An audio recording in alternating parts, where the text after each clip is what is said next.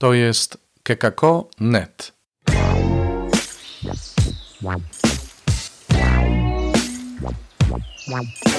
Poranny suplement diety. Komentarz ojca Alvaro Gramatika do Ewangelii według świętego Marka, rozdział 9, wersety od 38 do 43, werset 45 i wersety od 47 do 48 na 26 niedzielę zwykłą 26 września 2021 roku. Wtedy Jan rzekł do niego: Nauczycielu, widzieliśmy kogoś, kto nie chodzi z nami, jak w Twoje imię wyrzucał złe duchy i zabranialiśmy mu, bo nie chodził z nami. Lecz Jezus odrzekł: Nie zabraniajcie mu, bo nikt, kto czyni cuda w imię moje, nie będzie mógł zaraz źle mówić o mnie. Kto bowiem nie jest przeciwko nam, ten jest z nami.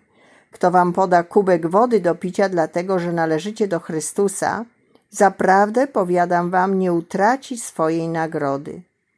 Kto by się stał powodem grzechu dla jednego z tych małych, którzy wierzą, temu byłoby lepiej uwiązać kamień młyński u szyi i wrzucić go w morze. Jeśli twoja ręka jest dla ciebie powodem grzechu, odetnij ją. Lepiej jest dla ciebie ułomnym wejść do życia wiecznego, niż z dwiema rękami pójść do piekła w ogień nieugaszony. I jeśli twoja noga jest dla ciebie powodem grzechu, odetnij ją. Lepiej jest dla ciebie chromym wejść do życia, niż z dwiema nogami być wrzuconym do piekła. Jeśli twoje oko jest dla ciebie powodem grzechu, wyłup je. Lepiej jest dla ciebie jednookim wejść do Królestwa Bożego, niż z dwojgiem oczu być wrzuconym do piekła, gdzie robak ich nie umiera i ogień nie gaśnie. W tym fragmencie przedstawiono kilka interesujących kwestii, począwszy od powszechnego braterstwa, a skończywszy na niegorszeniu żadnego z małych, którzy wierzą. Jezus zapewnia, że każdy, kto nie jest przeciwko nam, ten jest z nami. Jest to zdanie, które faktycznie wskazuje na wspólny mianownik, który istnieje wśród ludzi. Uniwersalne braterstwo, które wykracza poza wiarę i inne różnice. To spojrzenie Jezusa wykracza poza przynależność do religii, do grupy etnicznej, do kultury. Jest to odkrycie tego samego pochodzenia i tego samego przeznaczenia. W rzeczywistości Jezus nie należy do nas, ale to my należymy do Niego. Łatwo jest wpaść w pułapkę, że Jezus jest własnością tylko tych, którzy wierzą, tylko nas, chrześcijan, czy może raczej tego, a nie innego kościoła. W rzeczywistości jest wręcz odwrotnie. Oto więc zaproszenie do patrzenia na świat i ludzi oczami, które przezwyciężają różnice i poszukują tego, co nas łączy.